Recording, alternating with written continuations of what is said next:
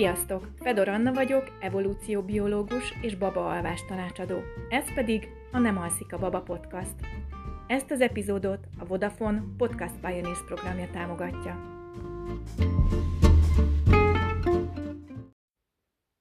Sziasztok! A mai epizód címe a paracetamol szedése terhesség alatt gyerekkori alvás problémákat okozhat. Az epizód alapjául egy um, 2022-ben, egész pontosan múlt hónapban megjelent tudományos cikk szolgált, ami erre a következtetésre jutott. Ez a PLOS ONE című ö, tudományos folyóiratban jelent meg. Az eredeti cikk ö, címében acetaminofen szerepel, és nem paracetamol, de ez a két vegyület ugyanaz, csak mi Magyarországon inkább a paracetamol nevet használjuk.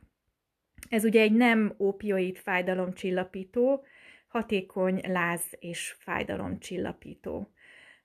Vény nélkül vásárolható, és még vényköteles gyógyszerekben is van. Ezeknek utána lehet nézni, minden gyógyszere rajta vannak a hatóanyagok, tehát az, a paracetamol az a hatóanyaga egy sor gyógyszernek, ezek közül talán a legismertebbek a Benuron, a Coldrex, Neocitrán, Panadol, Rubofen, Saridon és gyakran nyúlunk ezekhez a gyógyszerekhez, láz, fertőzések, izomfájdalom, fejfájás, migrén, megfázás és még allergiás tünetek esetén is. És eddig az volt a vélekedés erről a hatóanyagról, hogy terhesség alatt is nyugodtan szedhető, de most úgy tűnik, hogy negatívan befolyásolhatja a gyermek fejlődését.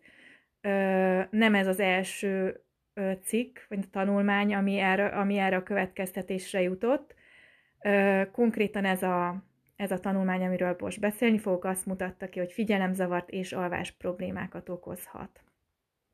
Azon ne lepődjünk meg, hogy ez a kettő együtt jár, mert a figyelemzavar és az alvás problémák nagyon sok, nagyon sok ö, tekintetben összefüggenek. Például ugye az alvás problémák figyelemzavart okozhatnak önmagukban.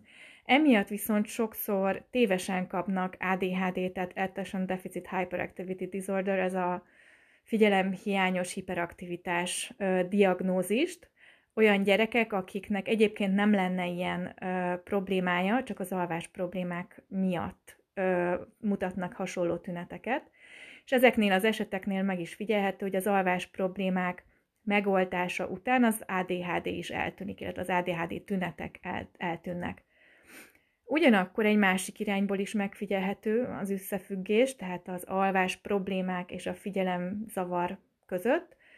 Tehát olyanok, olyan gyerekek, akik, ne, akik valódi ADHD-sok, tehát ö, ö, nem tévesen állítottak fel náluk ADHD diagnózist, az ő tüneteik is csökkennek, ha megoldódnak az alvás problémáik. Tehát olyan ADHD-sok, akiknek alvás problémáik vannak, azoknak csökkennek a tüneteik. Tehát nagyon szorosan összefügg ez a két dolog, úgyhogy nem meglepő, hogy egy sor dolog közül, amit majd el fogok mondani, miket vizsgáltak ebben a tanulmányban, ez a kettő együtt jár. Tehát mind a kettőt ö, rosszabbítja a terhesség alatti paracetamol szedés. Nézzük meg, hogy milyen módszereket használt ez a, ez a tanulmány. Um, kérdőíves módszertant használtak, tehát kérdőívekkel kérdeztek ki anyákat, ezek mind olyan anyák voltak, akiknek ez volt az első terhessége, és első körben a harmadik trimeszterben kérdezték ki őket, és később pedig, amikor három éves lett a gyerek. A harmadik trimeszterben arról kérdezték őket, hogy szedtek-e a terhesség alatt paracetamolt, vagyis acetaminofent, és még arról is, hogy mennyire stresszesek, mennyire voltak stresszesek a terhesség alatt. Arra jutottak, hogy 41,7% tehát kevesebb, mint fele a terhes nőknek szedett paracetamolt. Azt viszont nem kérdezték meg tőlük, hogy pontosan mikor a terhesség alatt, um, milyen dózisban, tehát mennyire, milyen erős gyógyszert szedtek, és milyen gyakran, erről nem kérdezték meg őket. Tehát itt egyszerűen egy olyan kérdés volt, hogy szedett vagy nem szedett a terhesség alatt paracetamolt. És amikor a gyermekük három éves lett, akkor egy újabb kérdőívet kellett kitölteniük. Ebben leginkább a gyerek viselkedéséről kérdezték őket. Ez egy 99 kérdésből álló kérdőív volt, illetve a kérdőívnek a gyerek viselkedésére vonatkozó része, az egy 99 kérdésből álló rész volt. Ennek a, ez egy standardizált kérdőív, az a, a angol neve, hogy Child Behavior Checklist, vagyis gyermeki viselkedés lista talán, és ez gyakorlatilag 99 nagyon rövid kis mondatból áll, amik állításokat tartalmaznak a gyerekre viselkedésére vonatkozóan, és arról kérdezik a szülőket, hogy milyen gyakran fordulnak elő ezek a viselkedések. Ritkán, néha vagy gyakran. És itt voltak mindenféle um, kérdések, olyanok is, amik természetesen nem alvással kapcsolatosak, például nem tud egy helyben megülni, nyugtalan, nem tud várni, mindent rögtön akar. Tehát a kérdés az az, hogy ez milyen gyakran igaz a gyerekre. És ha végigolvasom mindjárt ezeket, nem fogom de 99-et, csak néhány példát végigolvasok, látni fogjátok, hogy nyilván ezek közül ö, szinte mindegyik gyerekre lesz olyan, akire, akire rámondhatod, hogy ilyen először. Na, minden gyerekre igaz az, hogy néhány kérdésre azt fogod mondani, hogy előfordul ilyen, akár gyakran, akár csak néha. Tehát itt valószínűleg egy gyerek se fog nulla pontot kapni erre a kérdőívre, azonban az ilyen, ilyen kérdőíveknél az a fontos, hogy az egy csoportba tartozó kérdések közül hánynál mondja azt a szülő, hogy gyakran. Mert ugyanis ezek a kérdések hét különböző szindróma, szindróma tüneteire kérdeztek rá, és így egy-egy csoport kérdést, tehát a 99 kérdést 7 csoportra lehetett osztani, és így erre a 7 szindrómára ö, kaptak egy-egy pontszámot a gyerekek ez alapján, a kérdőív alapján. Ez a 7 szindróma a következő volt, érzelmileg reaktív, szorongó vagy depresszív, testi panaszok jellemzőek rá, visszahúzódó, alvás problémái vannak, figyelmi problémái vannak, és agresszív viselkedés jellemzőre. Tehát ez volt az a hét szindróma, amiről gyakorlatilag ezek a kérdések, amire ezek a kérdések vonatkoztak. És akkor néhány példa, állít, nem is kérdések voltak, ezek ugye nem állítások. Néhány példa ezek közül. Először a nem alvással kapcsolatosak. Nem tud egy helyben megülni, nyugtalan nem tud várni, mindent rögtön akar, nem néz mások szemébe, tönkretesz dolgokat, megüt másokat, nem tud hosszú ideig koncentrálni, mérges, rossz kedvű, stb. Tehát ilyenből volt uh, egész pontosan 1, 2, 3, 4, 5, 6, 7, 8, tehát 90, a 99 kérdésből 91 volt alvással kapcsolatos, és az, uh, bocsánat, 9, bocsánat, a 99 kérdésből 9 volt alvással kapcsolatos, és a maradék 90 pedig nem alvással kapcsolatos. Most ezek közül olvastam fel néhányat, és akkor nézzük meg azokat is, amik alvással kapcsolatosak. Ezeket kigyűjtöttem, és mind a 9-et felolvasom. Nem akar egyedül aludni, nehezen alszik el, rémálmai vannak, túl fárad, nem akar lefeküdni éjszaka, kevesebbet alszik, mint az átlag, álmában beszél vagy felsír, és gyakran ébred éjszaka. Elnézést, ez csak 8 volt, nem is 9. Lényeg a lényeg, hogy ez a 8 kérdés vonatkozott az alvásra, és itt most ne felejtsük el, hogy három éves gyerekekről van szó, tehát a gyakran ébred éjszaka azt ne csecsemőkre gondoljatok, hanem három évesekre. Tehát ezek voltak a kérdések, és a szülők, illetve hát az anyák válaszoltak, hogy ez milyen gyakran fordul elő a gyereknél. A kutatók azt találták, hogy azok a gyerekek, akiknek az anyja paracetamolt szedett a terhesség alatt, ezeknek a gyerekeknek gyakrabban voltak alvás problémái, figyelmi problémái, és gyakrabban voltak visszahúzódóak. Itt a figyelmi problémáknál kiemelném, hogy itt most nem, ez nem egy figyelemzavar diagnózis, tehát nem diagnosztizálták ezzel a kérdőivel a gyerekeket, ez csak egy nagyon egyszerű ö, tüneti, szülők, a szülők véleménye szerint egyes tünetek milyen gyakran fordulnak elő, tehát ez nem egy diagnózis. Tehát három, a, a, az, előbb fel, az előbb felsorolt szindrómák közül háromnál találtak összefüggést a paracetamol szedéssel. Ö, viszont a visszahúzódottságban látható hatás az eltűnt, hogyha a statisztikai modellt korrigálták különböző tényezőkkel. Mit jelent ez? Tehát amikor egy ilyen típusú kutatást végzünk, akkor ugye nagyon fontos azt arra figyelni, hogy ez egy megfigyelés lesz. Ez nem egy kísérlet, tehát itt nem arról van szó, hogy random kiválasztották az anyák felét, akiknek azt mondták, hogy szedjetek paracetamolt, a másik felének megtiltották, hogy szedjen paracetamolt, és ezek után nézik meg a gyereket, mert ugye ez egy randomizált kísérlet lenne. Egy randomizált kísérlet az képes kimutatni összefüggéseket, olyan összefüggéseket, amik ok-okozatai összefüggések. Viszont egy megfigyelés az nem. Tehát egy ilyen megfigyeléses kutatás, ahol csak két tényezőt megfigyelünk, hogy mennyire járnak együtt, az nem képes okokozati összefüggéseket kimutatni, méghozzá azért, mert nem tudjuk, hogy mi, mi miatt történt. Tehát, hogyha itt most azt találjuk, hogy például a, azok a gyerekek visszahúzódóbbak, akiknek a szülei szedtek paracetamolt a terhesség alatt, akkor nem mondhatjuk el egy ilyen vizsgálat után, hogy ez azért van, mert paracetamolt szedett az anya. Tehát, hogy itt egy okokozati összefüggés nem lehet megállapítani a paracetamol szedése és a gyerek viselkedése között, méghozzá azért, mert lehetnek egyéb tényezők is, harmadik tényezők, amik ilyen úgynevezett rejtett tényezők, amik ö, beleszólhatnak ebbe a dologba. Például itt például észrevették ezek a kutatók, hogy azok az anyák, akik paracetamolt szedtek, gyakrabban voltak depressziósak, szorongók és stresszesek. Tehát, hogyha egy anya depressziós, szorongó és stresszes, vagy, vagy mindhárom egyszerre, vagy csak az egyik, akkor az nagyobb valószínűséggel szed paracetamolt, mint a, a többi anya, aki nem ilyen, illetve a gyermeke is nagyobb öm, valószínűséggel lesz visszahúzódó.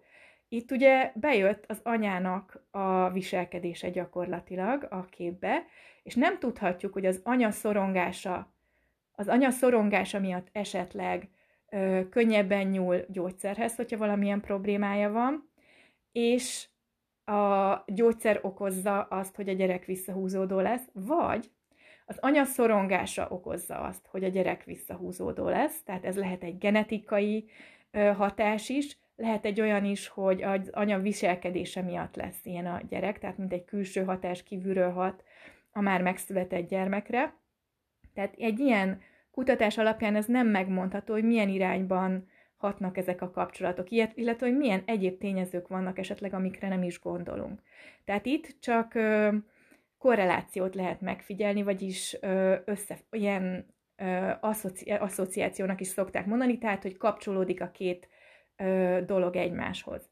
Na, lényeg a lényeg, hogy a kutatók megpróbáltak minél több ilyen tényezőt figyelembe venni, aminek a hatása esetleg beleszólhat itt a, ebbe, ezekbe az összefüggésekbe, és ezeknek a hatását kontrollálták, vagyis a statisztikai modellt korrigálták ezekkel a tényezőkkel. És amikor ezt megtették, a korrekció után már a visszahúzódásnak a növekedése a gyógyszert szedő anyák között eltűnt. Tehát, hogy úgy tűnik, hogy ez a hatás nem volt olyan erős, hogy a korrekció után is kimutatható legyen. Vagyis valószínűleg a visszahúzódottságra nem hat a paracetamol szedés. Viszont az alvás problémákra és a figyelmi problémákra igen. Tehát mindazok után, hogy megpróbálták az, a, azokat a tényezőket figyelembe venni, amikre, amikre így gondolni tudtak, és amik statisztikailag úgy tűntek, hogy beleszólhatnak esetleg ebbe a kapcsolatba, ezután a korrekció után is úgy tűnt, hogy az alvás problémák és a figyelmi problémák megnövekednek, a valószínűségük megnövekedik, ha az anya paracetamolt szed a terhesség alatt. A másik, amire ilyenkor nagyon figyelni kell, ha egy ilyen hírt olvasunk, hogy nézzük meg, hogy mekkora ez a hatás. Tehát egyáltalán nem mindegy, hogy mennyivel növeli meg a valószínűségét. Itt a következő számok voltak. Figyelmi problémák esetén a figyelmi problémák az olyan szülőknél, akik, az, olyan, anya, az olyan gyerekeknél, akiknek az anyja nem szedett paracetamolt, 28% volt a figyelmi problémák előfordulási valószínűsége, és azoknál, akik megszedtek, 32,9%, tehát ez ugye majdnem 5%-os növekedés. Az alvás problémáknál a paracetamolt nem szedő anyák gyerekeinek 18,9%-ának volt alvás problémája, és a paracetamolt szedőknek pedig 22,7 százalékának volt alvás problémája, ugye ez 4 százalék, majdnem 4 százalékos növekedés. Tehát elmondhatjuk, hogy mindkét dologra, az alvás problémákra is, és a figyelmi problémákra is úgy hatott a paracetamol szedés, hogy a paracetamol szedő anyák gyerekeinél kb. 4-5 kal növekedett ezeknek a szindrómáknak a valószínűsége. Tehát hogyha belegondolunk, ez nem egy olyan borzasztó nagy szám, tehát nem arról van szó, hogyha valaki paracetamolt szed, akkor tuti biztos, hogy alvás problémái lesznek a gyerekének, hanem csak egy kis százalékkal növek, növekedik az erre való esély. Üm, úgy, plusz ezt azzal is ugye ki kell egészíteni, hogy a kutatók saját bevallása szerint is további kutatások szükségesek, ugyanis nem kérdeztek rá a paracetamol szedésének gyakoriságára, dózisára és idejére, tehát, hogy milyen gyakran szedett, naponta, hetente, havonta egyszer, milyen dózisban, tehát hány milligrammot, milyen típusú gyógyszert szedett, és az sem mindegy, ugye, hogy melyik trimeszterben, mert a magzati fejlődések különböző módokon hathat egy, ilyen vegyület, attól függően, hogy melyik trimeszterben szedték, és hogy ezek a kutatások, amik erre rá fognak kérdezni, ezek már úton vannak, tehát már folynak. A másik dolog, ami, ami kifogásolható talán a cikkben, hogy uh, itt ugye a szülőket kérdezték meg a gyermekük viselkedéséről, és mondjuk egy olyan szülő, aki eleve szorongóbb vagy depresszívebb, lehet, hogy másképp látja a gyerekét. Tehát lehet, hogy ugyanazt a viselkedést másképp pontozza, mint esetleg egy másik szülő, aki kiegyensúlyozottabb vagy magabiztosabb, és ugye ezek a dolgok szintén hathatnak a kutatásnak az érvényességére. Ezen kívül a hatásmechanizmusa is ismeretlen ennek az összefüggésnek, tehát hogyha ha igaz is, hogy a paracetamol rontja ezeket a dolgokat, nem tudjuk, hogy hogy. Itt két lehetőséget vetettek fel a szülők. Az egy, a szülők, bocsánat, a kutatók. Az egyik, hogy a paracetamol ronthatja a méklepény működését, ami így negatívan befolyásolhatja a magzati fejlődést. A másik lehetőség pedig az, hogy esetleg a magzat máját károsíthatja a paracetamol, és így negatívan befolyásolhatja a bélrendszert és az idegrendszer fejlődését. Tehát ez egy másik lehetőség, ez is még kutatásra vár, hogy ezt, esetleg, hogy ezt mm, bebizonyítsák, hogy melyik, vagy esetleg egy harmadik hatásmechanizmus az, ami okolható. Na, hát akkor mik a konklúziók? Um, megijedjünk, vagy ne ijedjünk meg, ha szedtünk paracetamolt, ha a gyerekünknek alvás problémái vannak, akkor okozhatjuk-e azt, hogy influenzásak voltunk, és bevettünk egy milyen gyógyszert, mondjuk egy Coldrexet. Um, talán azt lehetne mondani, hogy mivel már több tanulmány is mutatott ebbe az irányba, ezért érdemes óvatosnak lenni, viszont ez a bizonyíték még egyel, ezzel együtt sem teljesen meggyőző. Tehát ez nem, mond, nem mondhatjuk még azt, hogy be van bizonyítva, hogy a paracetamol szedése ilyen és olyan problémákat okoz a gyerekben. Plusz azt is hozzá kell tenni, hogy a hatás viszonylag kicsi, tehát néhány száz, 4-5 százalékos emelkedést láthattunk az előfordulásában ezeknek a szindrómáknak. Emellett én azt mondanám, hogy ha van más megoldás, és akkor próbáljuk elkerülni a paracetamol használatát terhesség alatt, és hát a legfontosabb, hogy kérdezzük meg az orvosunkat, mert ő fogja tudni megmondani, ő adhat csak ebben igazán tanácsot, de talán ezeknél a betegségeknél, amikre paracetamolt szoktunk szedni, azért a legtöbbször talán elkerülhető, de mindenki a saját egészségével kapcsolatban kérdezze meg az orvosát, és ne izguljunk fölöslegesen ezen a híren, hogyha ezt esetleg olvassátok.